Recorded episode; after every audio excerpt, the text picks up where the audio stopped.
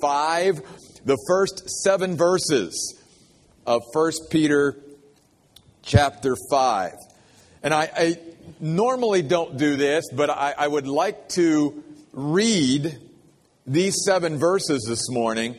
And as I'm reading them, especially for those of you that were here last week or you listened to last Sunday's message on podcast, I want you to go back to the thought that Peter gave us last week about we are God's workmanship. We are God's masterpiece. He is, he is creating this, this, you know, wonderful work of art with each of our lives. And what Peter's going to do today is remind us of, of several key ways that God works in our lives. And, and it's just a reminder of allowing God to work and to do what God wants to do in each of us. And so that's where Peter is headed. He's continuing his thought about us being a work of God, uh, a work of art of the divine artist, if you will. But he's going to now begin to tell us about the ways in which God works. And he actually starts out in 1 Peter 5 by talking to the leadership of local churches. Because in Peter's mind, one of the great ways that God works in our lives is through our local church, and especially through the leaders, if we are the leaders that God calls us to be. So notice what he says. He says, So as your fellow elder and a witness of Christ's sufferings, and as one who shares in the glory that will be revealed, I urge the elders among you spiritual leaders, we could say. Give a shepherd's care to God's flock among you, exercising oversight, not merely as a duty, but willingly under God's direction, not for shameful profit, but eagerly. And do not lord it over those entrusted to you, but be examples to the flock. Then, when the chief shepherd appears, you will receive the crown of glory that never fades away. In the same way, you who are younger, be subject to the elders. And all of you, clothe yourselves with humility toward one another, because God opposes the proud, but gives grace to the humble. And God will exalt you in due time if you humble yourselves under his mighty hand by casting all your cares on him because he cares for you. Notice in these seven verses, again, the emphasis on our relationship with each other as brothers and sisters in Christ, our relationship to our spiritual leadership, the spiritual leadership's relationship to the flock of God that's been entrusted to them. And again, that this all revolves around the importance of the local church and how God wants to work through His church. That's why we want to encourage people to truly become a part of the local church because that's one of the great ways in which God works in our lives. For many Christians who are disconnected from a local church and do not place themselves under adequate and proper spiritual leadership, and then they throw up their hands and wonder, why uh, do I not sense God working in my life? And why am I not growing? And why am I not making progress? And maybe why am I not seeing more victory and overcoming things in my life? One of the things we can go back to, clearly, Peter's saying, well, God wants to put spiritual leadership into your life. Are you being willing to follow that spiritual leadership and, and to learn from them and grow from them because that's why God gives you spiritual leadership within the local church. Now, obviously, he starts out here too, showing the responsibility that spiritual leaders have. And he's saying, hey, those of you who, who are called to spiritual leadership, you have a great privilege and great responsibility. And there's a lot on you. Because you've got to be the leaders that God called you to be so that the people, in a sense, underneath you, the people that you are responsible for, the people who have found you and want to follow you, then are going to benefit from that kind of spiritual leadership. I will say this. One of the tragedies I personally see in our day and age is that there are many Christians, or at least people who profess to be Christians out there, who don't even know who their shepherd is. Because they don't really have a shepherd, you see. They don't, they don't have someone that they can look to as their spiritual shepherd. And that's, that's a tragedy because I think all of God's sheep should have a shepherd. Uh, the Bible talks about the fact that sheep should not be without a shepherd. And then you've got the problem today of there are many Christians who have multiple shepherds in their life. And can I just say, no wonder there's a lot of restlessness and confusion amongst those sheep.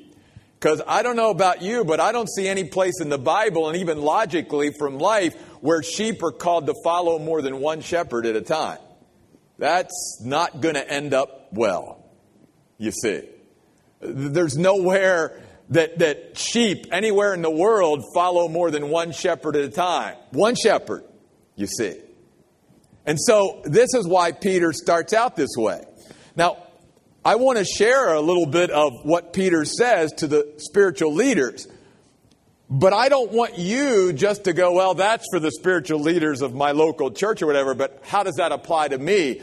I, I want to bring that out today, what I think also God is saying to all of us, whether we regard ourselves as spiritual leaders in the local church or not, there's still a lot here for us to glean from. And I'll also say this I, I think that we are blessed at the Oasis for the size that we are to have so many great leaders in our church. From pastors who are part of our church to elders to ministry leaders and on and on we could go. And, and I think, again, again, our future is bright because God is building a solid foundation of spiritual leadership in which He can build on for years to come out of this ministry. So let's look at some of the things Peter says to the leaders. First of all, I love the fact that he says, I'm just a fellow elder. I'm just a fellow spiritual leader. Even though he is the apostle Peter, he doesn't place himself up on some pedestal above others. He says, I'm also a witness. I'm one who can confirm firsthand what Christ suffered. I saw it firsthand.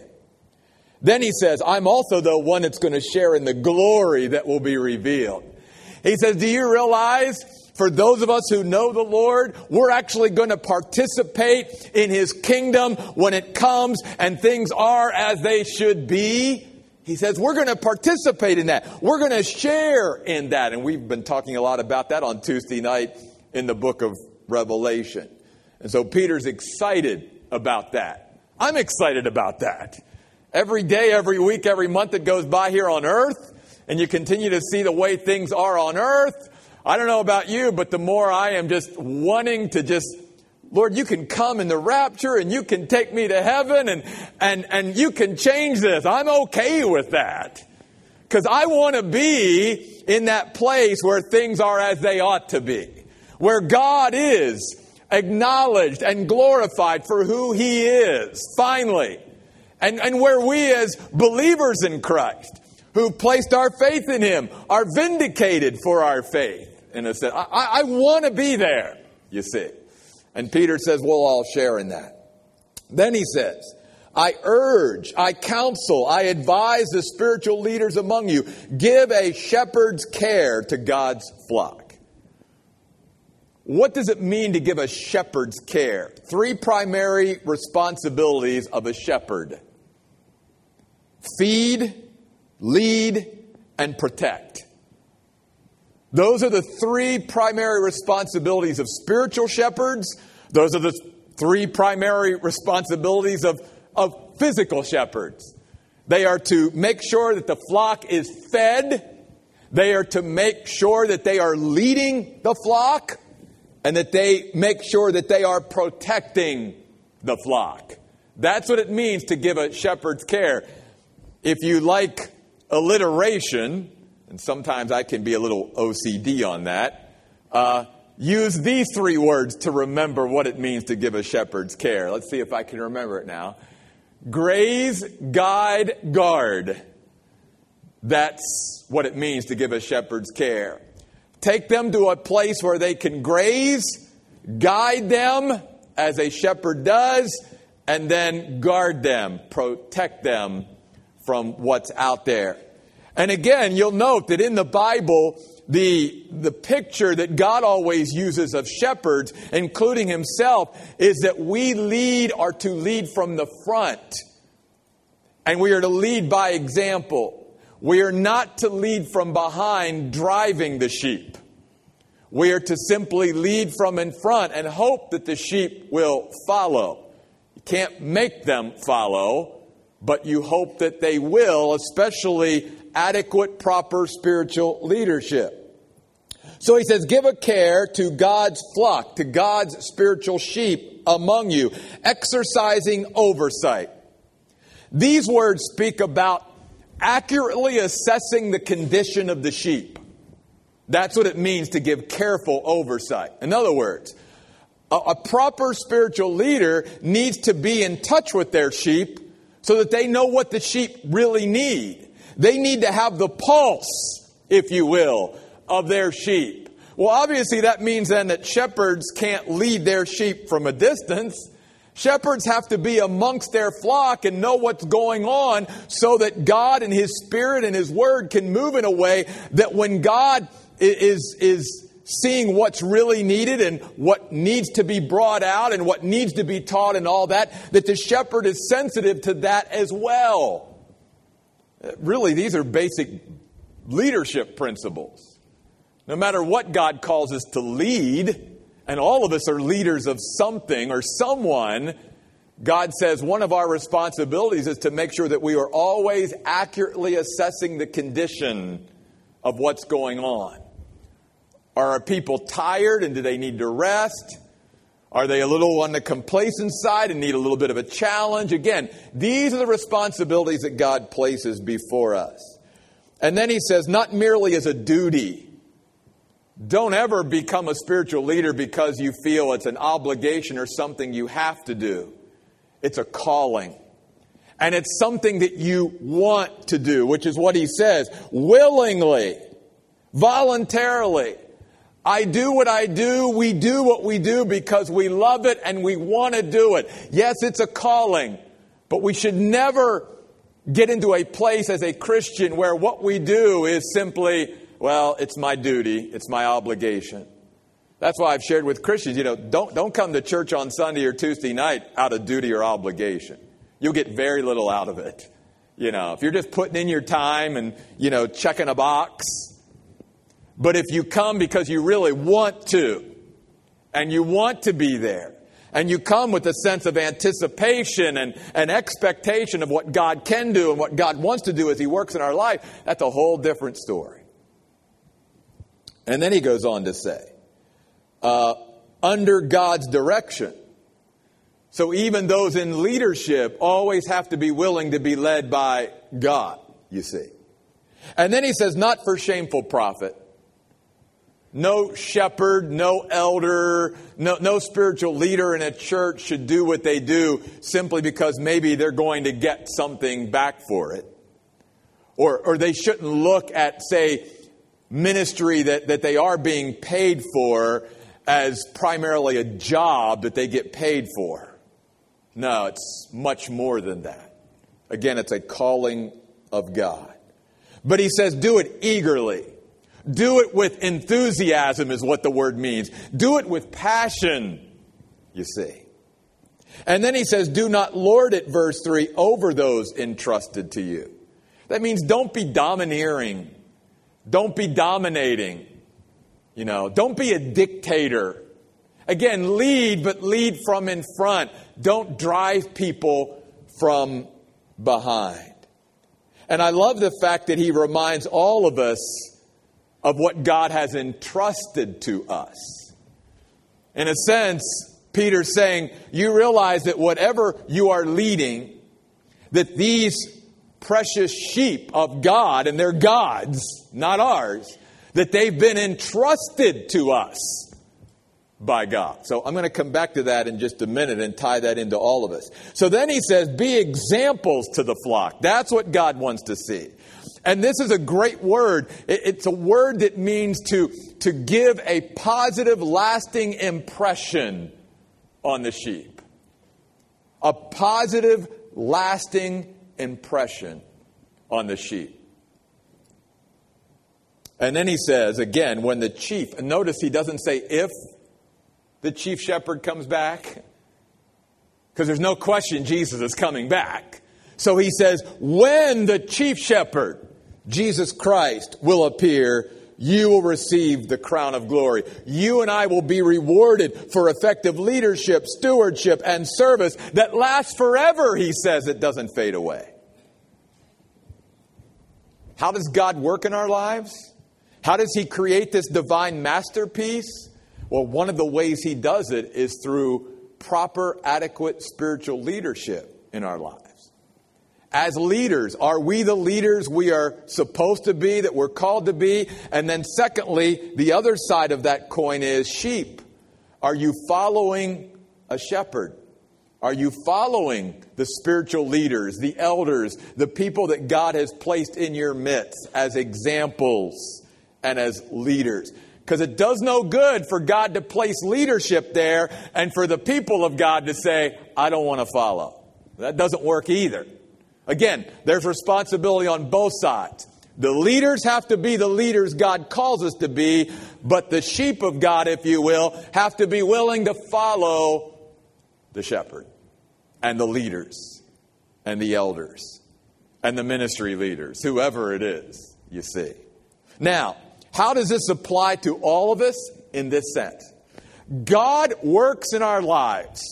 He creates this divine masterpiece in our lives by urging us, prompting us, moving us to take on certain things as a believer, to take on leadership. And it's always, from God's perspective, something that is bigger than us. Usually something that you and I feel inadequate even to do on our own. And God has a reason for that. God says, look, I want all my people to learn and grow to be leaders. See, from a biblical standpoint, I disagree with the fact that leaders are born. I don't see that in the Bible. What I see in the Bible is that leaders are created by God as we choose to follow Him and His plan and purpose and design for our lives.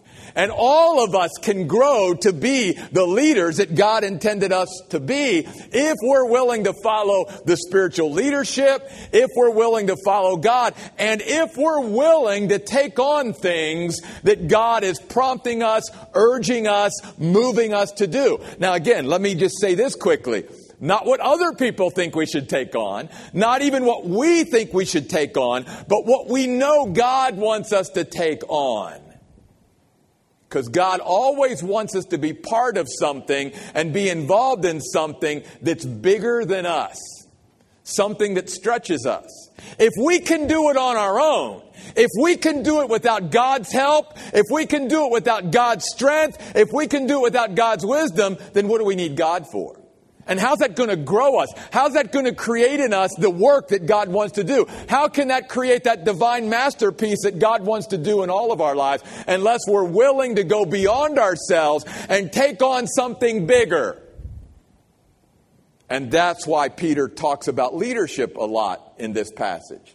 Because when he talks about the fact, even to leaders, about the flock of God that's entrusted to you by God, whoa, that's heavy. And can I just tell you from a personal standpoint, hitting my 30th year of pastoral ministry, I have never felt in 30 years adequate on my own to be a pastor. So if some of you out there like, yeah, I'm, I just don't feel adequate to take on what God's calling me and prompting me to do, well, join the club. But again, you and I will never grow and never see all that God wants to do with us if we're not willing to take on the things that are bigger than us that we go, I can't see myself doing that because God wants to show us, you're right, Jeff. You could never do that on your own, but I want you to learn what you could do if you let me work through you. I, I want you to learn what you could do if you just let go and let me, you see. It's not a matter of what we can do. Because all of us are going to start looking at, at our, you know, frailty and, and our failing and, and, and where we fall short. And God always wants us to see, but it's not about you. And we see this pattern throughout the Bible. When God said to Moses, I want you to lead my people out of Egypt. He's like, are you kidding? I can't do that. I'm inadequate. And God's like, Oh, I'll be with you. I'll give you the words to say. I'll give you the help you need with there. I'll do it. I want to show you what I can do through you. Keep your finger there. Go back to the book of Second Corinthians for a minute because this is really important. And then I got to get on here. We'll never finish. We'll never finish First Peter. We'll be in First Peter forever. I guess there's worse things. Second Corinthians chapter 3. I want you to see these couple verses that have stuck with me for years and years and years. Second, Second Corinthians chapter 3, beginning at verse 4. Paul says, Now we have such confidence in God through Christ. Not self confidence, but my confidence, Paul says, is in God through Christ. Then he goes on to say, Not that we are adequate of ourselves to consider anything as if it were coming from ourselves. But don't miss, our adequacy is from God. Our sufficiency, our ability, our competency, use whatever word you want, they all fit that definition of the Greek word. Paul says, My adequacy is from God. Do I feel inadequate, Paul says, to be God's apostle to the world of the Gentiles? Absolutely, Paul says. And then he goes on in verse 6 to say, God made me adequate to be his servant of a new covenant. I just let God do his divine work in me. I, I just let God begin to create His masterpiece that took me from being Saul, the great persecutor of the church, to Paul, the great apostle of Jesus Christ. And I did that because I was willing to take on the things that God urged me to take on, that God led me to take on. Not the things I wanted to take on, not the things others wanted to, me to take on, but the things that I knew God was prompting me to take on. And I never felt adequate. Because if I felt like I could handle it, then where's there room for God? You and I will always know when God is doing a work in our life and we are part of that work whenever we are involved in something that we know is bigger than us. Something you and I can't handle on our own something we're not sufficient or adequate or competent to do. We know we're in the exact right place God wants us. Because that's where God begins to really do his work. When he begins to reinforce and reassure and show us, but it's not about you. It's about you learning to let me do it through you. That's what the Christian life's about. And that's why many Christians, can I just say, stay at such a low level of growth or hardly grow at all and never really see the divine work and masterpiece that God wants to do in their life because they never allow themselves to go beyond what they know they can handle. Because we've become such control freaks that we can't stand to be in something where we can't make sure it's all under our control and that we can handle it. And God is saying to his people, like Peter, step out of the boat, my friend, and start walking on water with me. That's what God wants to see. So that's how God works. God works through what he moves in us to take on. Secondly, God works through relationships. God works through relationships. That's why, beginning back in 1 Peter, oh, wait a minute, I'm, I got to go back there. 1 Peter chapter 5, verse 5, he says then to the younger first, In the same way, you who are younger, be subject, yield to, cooperate with your spiritual leaders. And then he says to the whole church, verse 5, all of you, clothe yourselves with humility toward one another. Let me just stop here for a minute because this is a great, great couple of words here. The words clothe yourselves with humility. In the original language, it literally means to put on the servant's apron. Think of it even in the context of Jesus, the night on which he was betrayed at the Last Supper when he had communion with his disciples that after the meal, he took a towel and wrapped it around himself and went down the line and washed all of his disciples' feet. Same, same principle.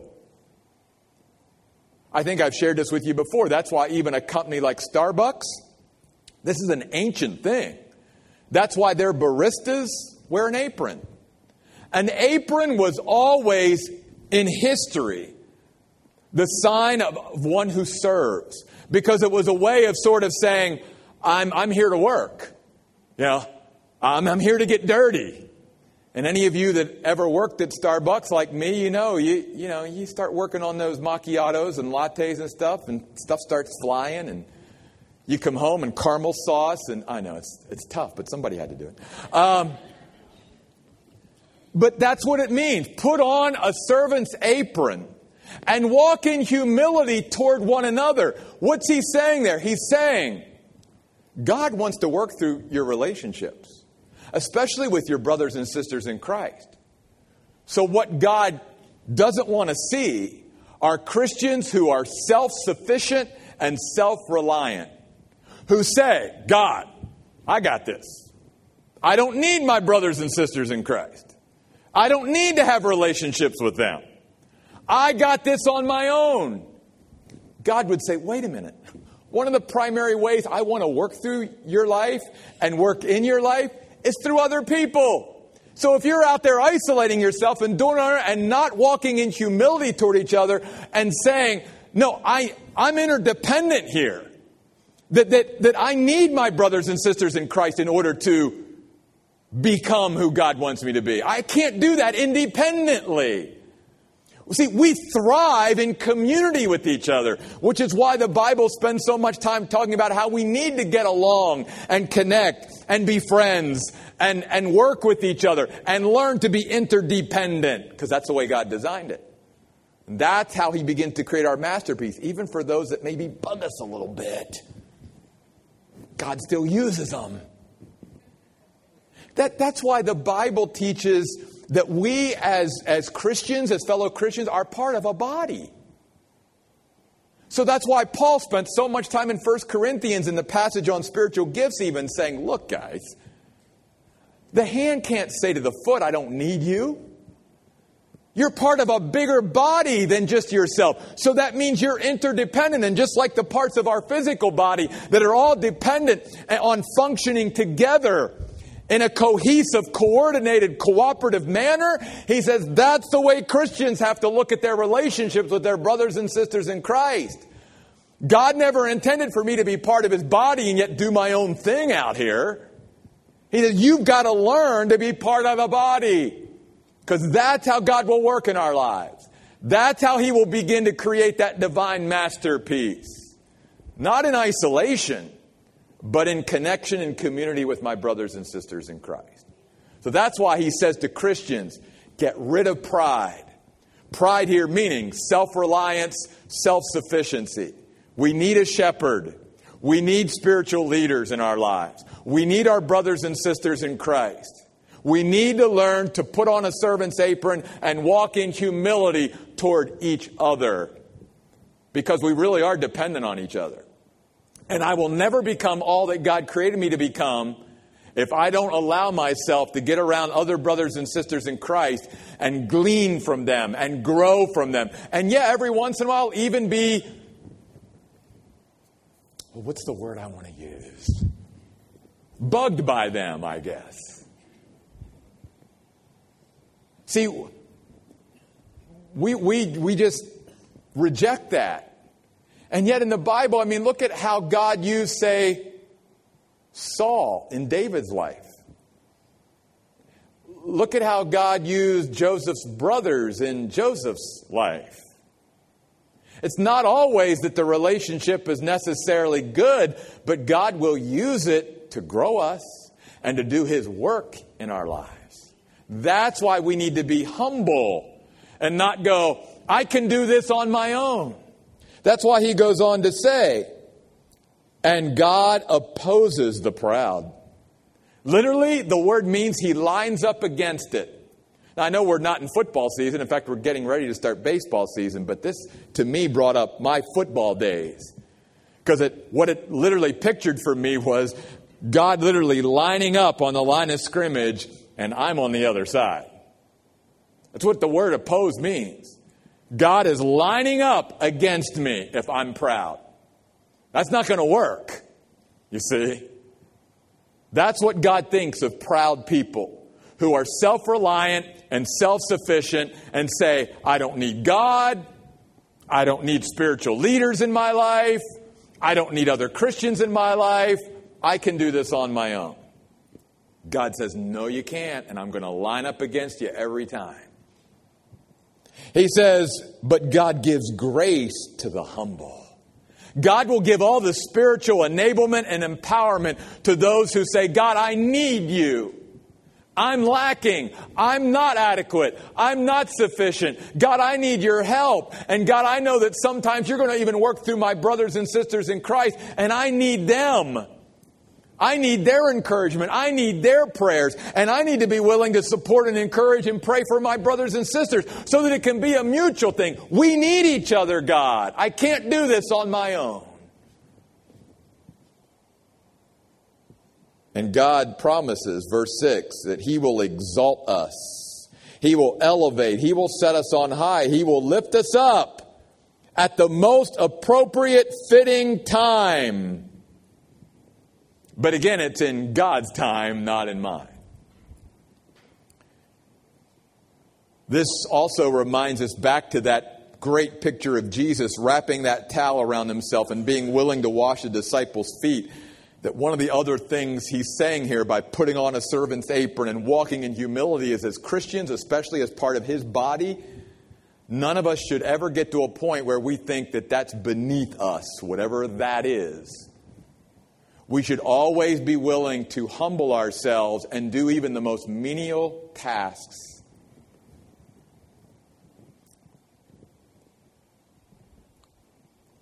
Something that was profoundly, and for you guys, it might not, it's probably not going to hit you as greatly as it hit me years ago as a young pastor in my 20s, but there was a man that I still greatly admire as a spiritual leader and as a mentor in my life.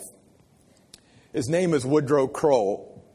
He was a general director at Back to the Bible for years and years and years and taught millions of people over the radio every day. Brilliant man. One of back before he became general director of Back to the Bible, he was the president of a Bible college in upstate New York where we were ministering for a number of years. And one of the things I heard about Dr. Kroll is that one day these prospective students were driving into the campus, and this guy was out there with a shovel uh, digging up some dirt and planting some trees. Well, it was him, the president of the college. And he's out there, you know, getting him getting dirty and just doing what needed to be done. It was a small college. You know, it wasn't like they had all this extra help and they were on a limited budget. These prospective students didn't even know that he was the president. And they're like, hey, where do we go to sign in and whatever? And he's giving people all these. Later on that evening, obviously they're going to meet the president of the college. You know, he wasn't like, oh, I'm the president. You know, he never even said anything. And they come into the auditorium to meet their president of their college and hear the same guy that was out there planting trees or shrubs earlier that morning was the one standing before them as their leader. Folks, to me, that spoke more to them and more to me than anything Dr. Kroll could have ever said. It's like, don't get so high up in whatever role or position that we have, that we fail to be willing to do whatever should be done. One of the greatest definitions of leadership I ever heard was from a, a, gal who said, you know, Christian leaders are those who are willing to pick up packs no one else is. There's a pack over there. Other people pass by. The leader's the one that picks it up. It's sort of like the Good Samaritan story. The religious leaders who had great power and position all passed by the person that was hurting by the side of the road, but the Samaritan was willing to stop and tend to the man and actually take him to where he could be helped and even paid for the night's lodging and all of that. That's, Jesus said, the kind of people I want my people to be. That's humility. And then he says, if you and I will humble ourselves under God's mighty hand, that's important. In other words, realizing that at any time, hey, anything can change and God's mighty hand can change it. But let God be the one to change things rather than me trying to make it happen. Because God wants to, again, do a great work in my life. And I am His divine work of art. And I have to have the faith to know God could change this at any time. And therefore, if God's not bringing about this change, then there must be a reason why God wants me to stay in this place or this position. There must be something else I need to learn or how God wants to grow me more. And so I'm just going to stay here until God sees fit. Too often today, Christians are like, I'm out of here. I'm making something happen. I'm not waiting on God. God's too slow. God's not on my timetable. And God says if we are willing to humble ourselves under His mighty hand, He'll take care of things in His perfect, appropriate, fitting time. Because He knows the exact time to change things and to change our circumstances, which is the last way God works in our lives. He works in our lives through urging us and prompting us to take things on. He works in our lives through relationships. And He works in our lives through the circumstances of life. Notice what Peter says in verse 7, great verse. He says, One of the ways we show God that we're humble is being willing to cast all our care on Him because He cares for us. And how I mean God working in the circumstances of life is for this reason. There's going to be circumstances that come into our life, these weights.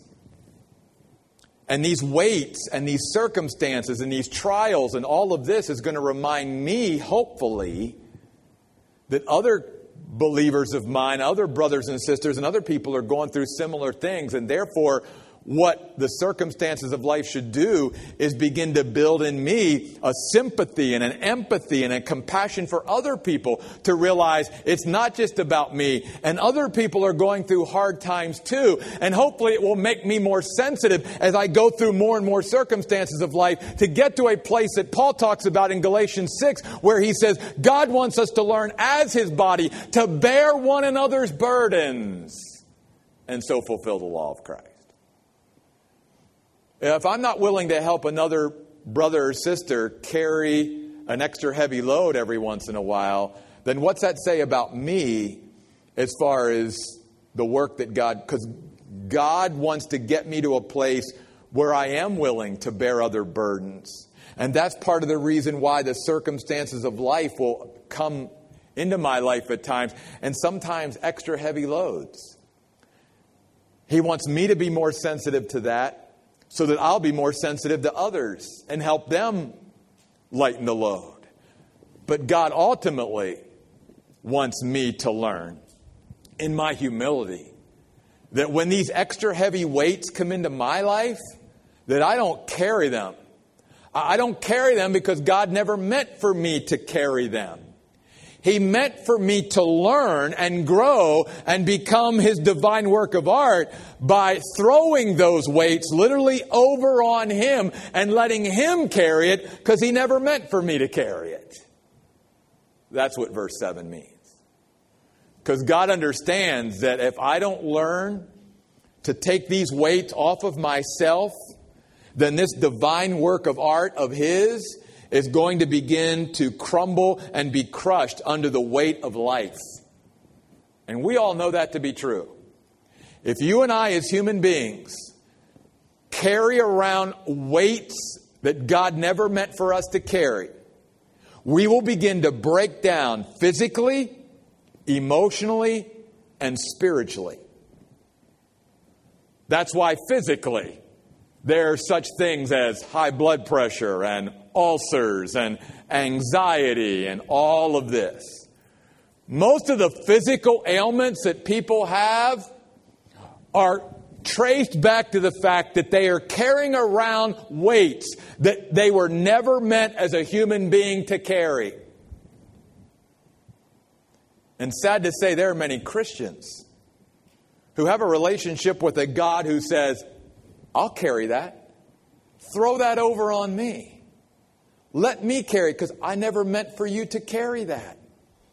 And yet they shoulder this weight, this load over weeks, over months, over years, and they begin to break down. And my friends, I've seen it. I've seen too many people broken by the weights that they refuse to give up and throw over to God.